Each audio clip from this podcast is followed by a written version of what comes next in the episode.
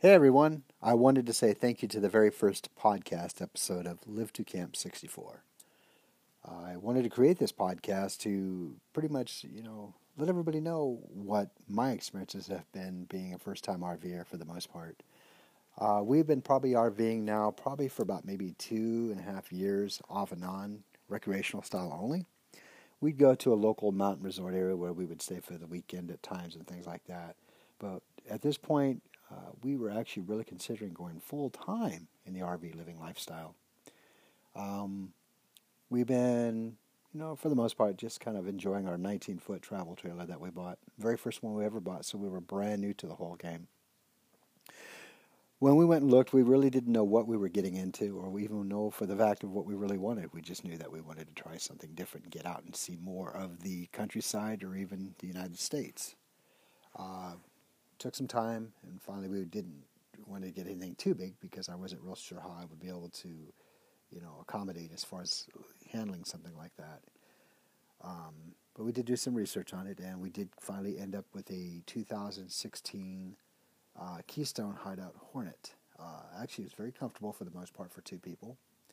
Um, the accommodations that it has, and it does have a bunk type bed in the back. It's got the kitchen dinette set and everything above. It's got a couch up in the front section of it that actually does turn into a bed.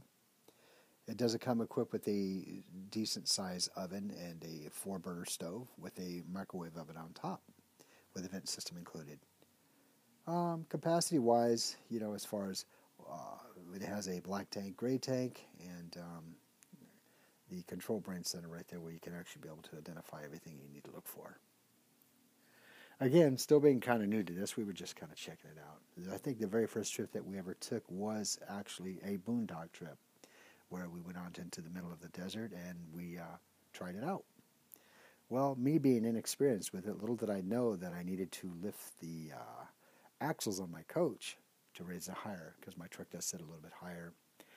And I've got to tell you, in all respects, I didn't understand that we needed to do this, but I really felt that the company that we purchased it from probably should have known better that we should have lifted it. But you know, no harm, no foul.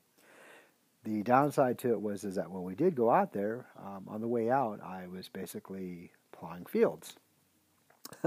Fortunately, I didn't do any damage to the bottom of the uh, coach itself. I mean, as far as the plumbing and all that good stuff, none of that stuff was ripped out. I was very, very fortunate about that. So, and for the research, and uh, after talking to some people at the dealership, um, it finally realized and agreed that we needed to have the axles turned. So I went in and took it into a local shop near where I live, and they uh, went ahead and turned them up for me, raising it up quite a bit more. So now when we do go off-roading and boondocking in a desert area, there is no complications of us actually hitting or rubbing against that section. Uh, I will tell you, in all honesty, it's been a learning experience for me, uh, my wife both, and uh, we really enjoy it, and even more so uh, I've been kind of getting hooked up on a lot of YouTube channels and watching a lot of people and how they do it and the pros and cons, the do's and don'ts, and it's been really educational and a lot of fun and exciting to watch and see and learn. I encourage everyone, whether you're beginning or you've been doing it for a while, to continue to do it. I know as beginners for ourselves, um, even though we've owned our coach for roughly three years, I still really feel like we're beginners. But I've learned so much in the two three years that I've owned the coach that um, I have a little bit of skill and knowledge on what I can and can't do. Looking forward to one day eventually going bigger. I would like to eventually end up with a 28 to 30 foot. And uh, like we said, maybe when retirement years come, or even sooner, might be able to go full time RVing, travel the world or travel the countryside, I should say.